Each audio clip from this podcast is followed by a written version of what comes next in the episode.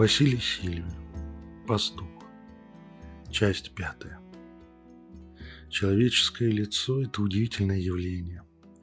В нем в динамике раскрывается большинство тайн и особенностей человека, если, конечно, уметь смотреть.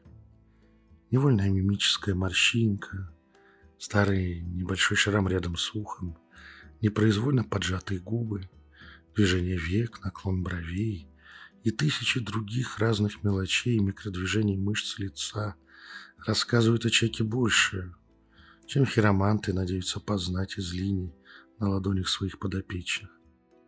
А глаза? Их одних было бы достаточно, чтобы очень многое почувствовать и понять в человеке. Сотни тысяч лет эволюции заставили нас инстинктивно научиться читать лица других людей. Без этого было не выжить, не продолжить род, не передать себя в будущее. Жаль, большинство современных людей оставляют это на откуп бессознательному, не понимая причин интуитивных прозрений о тех, на чьи лица они соизволили наконец-то посмотреть. Не случайно мы в своих магических таинствах носим закрывающие все лицо маски, лишая как наших оппонентов, так и соратников возможности прочесть на лице мага что-то лишнее и ненужное в ритуале. Слушая рассказ Полины, я любуюсь ее лицом. Я смотрю на то, как отражаются на нем слова, чувства и мимолетные мысли в процессе ее повествования. Она не только говорит правду, но просто изливает душу, делясь с опасным незнакомцем тем, что она уже давно ни с кем не могла разделить. Пусть перед ней тот, кто, по ее мнению, должен вынести ей приговор. Пусть именно он закончит ее бесконечную игру в прятки с ужасным орденом. Но ему можно уже все рассказать без утайки, полностью до дна. Она ясно чувствует, что дороги назад у нее уже нет. Даже если этот маг уйдет, а она, подхватив самое ценное в сумку, бросится в бега, от нее уже не отстанут. Быстро снова найдут и приведут приговор в исполнение. Не стоит убегать от снайпера, умрешь уставшим. Девочка, вымотанная до предела нервным напряжением последних лет, просто сдалась, когда сама судьба взломала ее казавшуюся идеальной защиту. Но по ней видно, как ее бессознательное все равно тасует варианты для спасения, пытаясь поймать эмоциональный отклик от чужака-мага. Вот Полина непроизвольно включает в свою моторику милые детские движения. Ее лицо становится более инфантильным, а голос повышает тональность. А вот уже другой вариант. Низкие ноты, смена позы так, чтобы сквозь худи проступили полусферы молодой груди, а бедро продемонстрировало свою стройность и ладность. Вот на первый план выходит пацанка, а потом ее сменяет малышка-глупышка. Ага, Неосознанный выбор сделан. Теперь сама, того не подозревая, Поля останавливается на невинной сексуальности. Внезапно ей становится жарко, ее балахон отправляется метким броском на компьютерное кресло, а поза после этого напротив, неуверенно детская, преневольно, чуть сползающим с тонкого плеча, широком вороте безразмерной футболки. В голосе и взгляде прорезается неуместный, сейчас легкий флирт.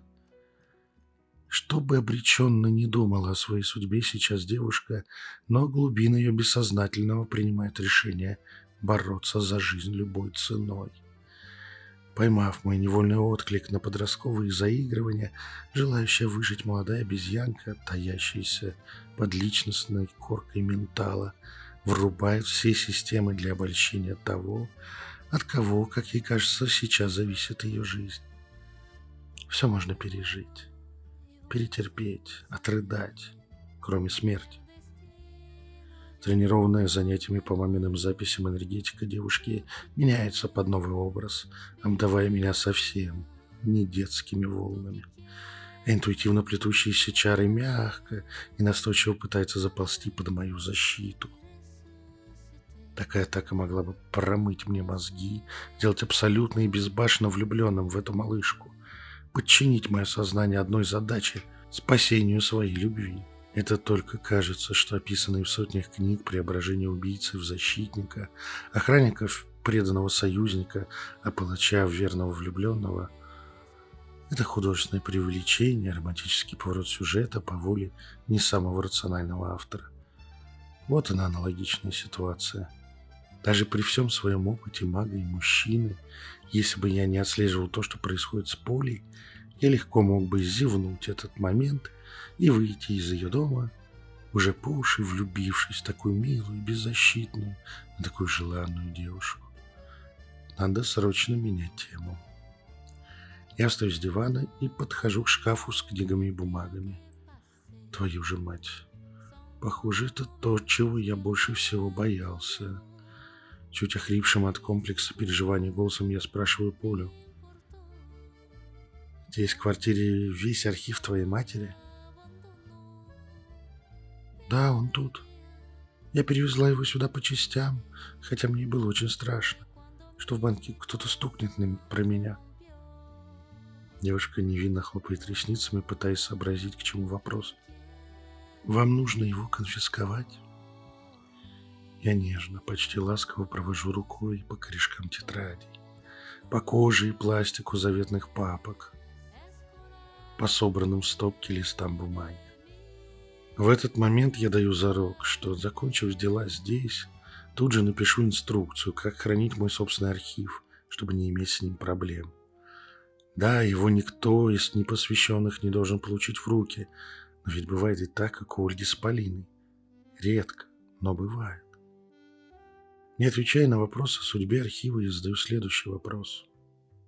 Скажи, Полечка, Твою мать, на меня все, она все-таки действует своим новым образом нимфетки-сексуалки. Я прокашливаюсь.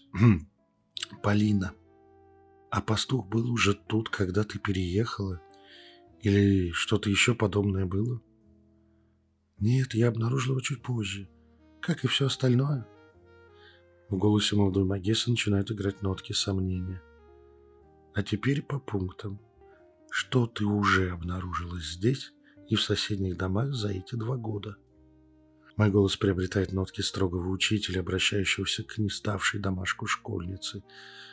Все-таки бессознательная Полина навязывает моей психике свою игру. Да что ж такое-то?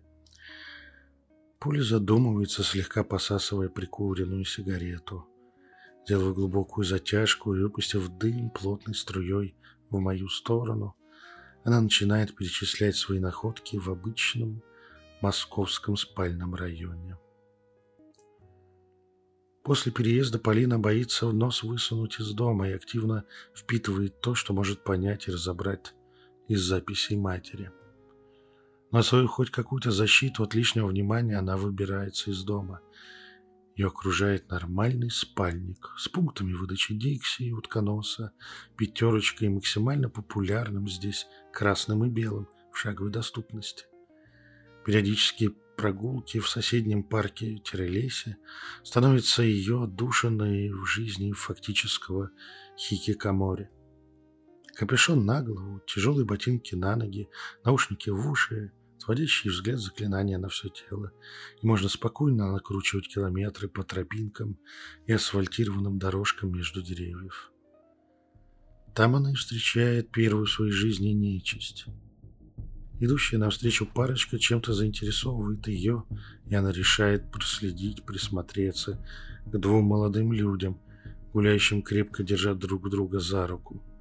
Внезапно она практически видит, что девушка в этой паре какая-то странная.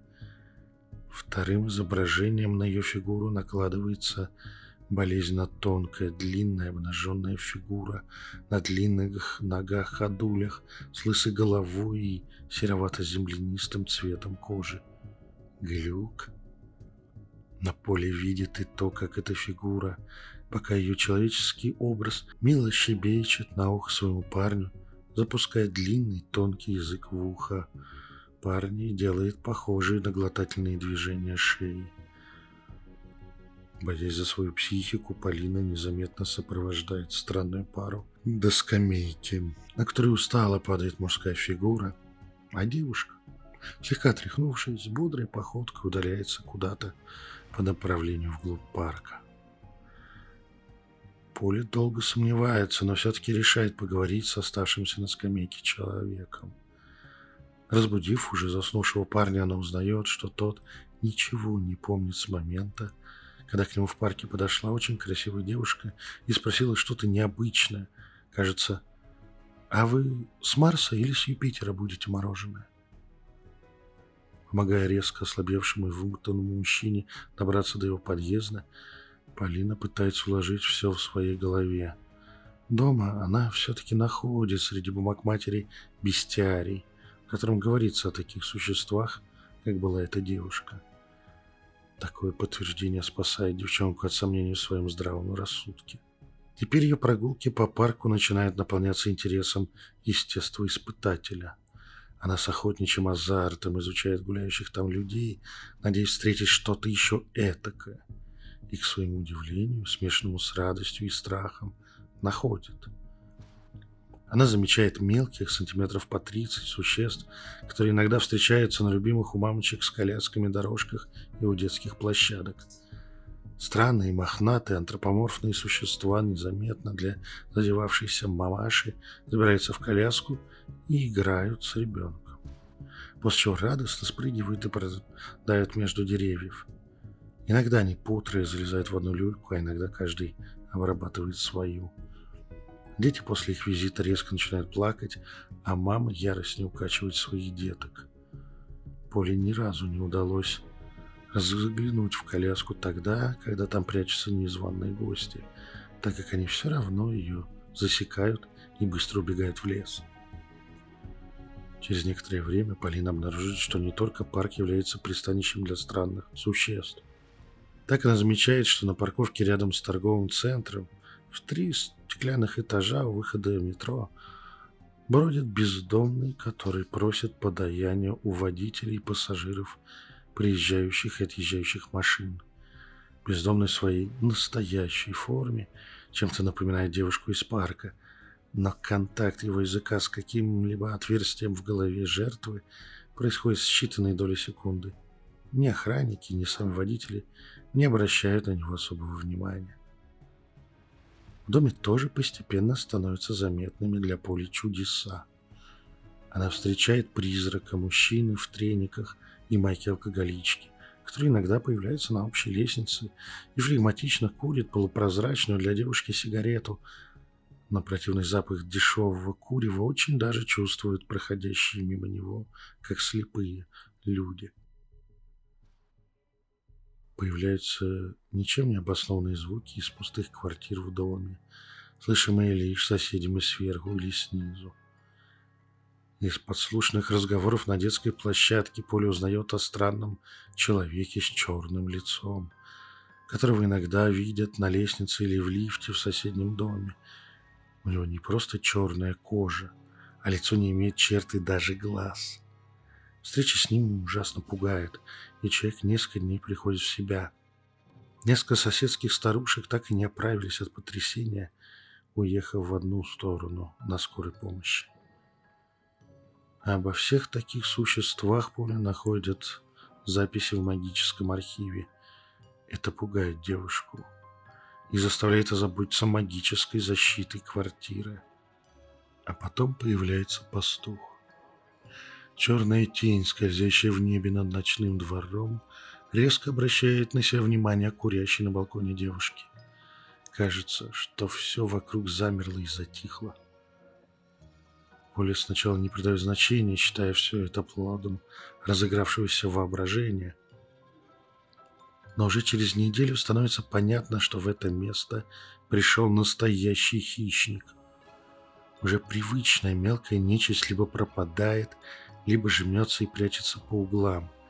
Уже нет того праздника энергетической жизни, атмосферы пира и вседозволенности, который чувствовался в поведении подобных созданий еще совсем недавно. А люди начинают постепенно гаснуть. Меняется тон разговора во дворе. Улыбки и так редкие, на встречаемых рядом с домом лицах пропадают, а весь двор и соседние дома накрывает свинцовое покрывало безрадостного существования. Первый удар в защиты своей квартиры Поля наблюдает с ужасом и страхом. Резкое ощущение тревоги просто выбрасывает ее из постели, и она смотрит, как искривляются и лопаются линии защиты двери, которые она так бережно укладывала по нарисованным мамой схемам. Защита дает время девочке броситься к тетрадям и, разбрасывая их, найти нужную. Вдох, выдох, вдох, выдох. Натруженная ежедневными многочасовыми медитациями энергетика входит в нужные вибрации. Разум очищается от паники и приходит уверенное спокойствие. Звуковые формулы срываются с почти детских губ, а руки выписывают в воздухе ударные печати сигилы. Темная рука лапы уже протискивается в квартиру, а за ней начинает проходить и тело страшного гостя — похожее на чернильную кляксу. Дыхание хочет сбиться, но тут знакомая родная рука ложится на плечо девочки, успокаивая ее и задавая еле заметными сжатиями ритм для легких. А второе прикосновение чуть корректирует неловкие движения рук Поли. Формула окончена, и губы сами произносят последнее ключевое слово. Мощный энергетический удар — впечатывает уже обретающего форму внутри квартиры пастуха в остатки защит, ломая их и выкидывает его куда-то далеко. Девушка без сил падает на колени, шепча «Спасибо, мамочка».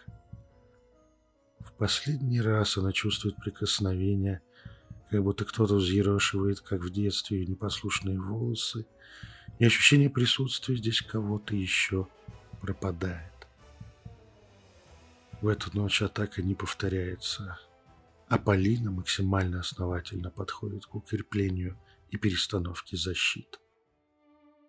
Я раскуриваю потухшую сигарету, присев на край дивана. Бедная девочка. Столкнуться со всем этим парадом урода вокруг себя и выдержать прямой бой с главным местным чудовищем. Очень-очень талантлива наша Поля в маму. Я колеблюсь. Рассказывают ли этому еще практически ребенку то, что причиной всего этого бардака и появления здесь пастуха является именно она или нет? Точнее, ее действия стали причиной. Ведь это она, по большому счету, обрекла местных жителей на множество болезней, нервных расстройств, упадок сил, а то и на смерть части из них. Дилемма. Продолжение следует.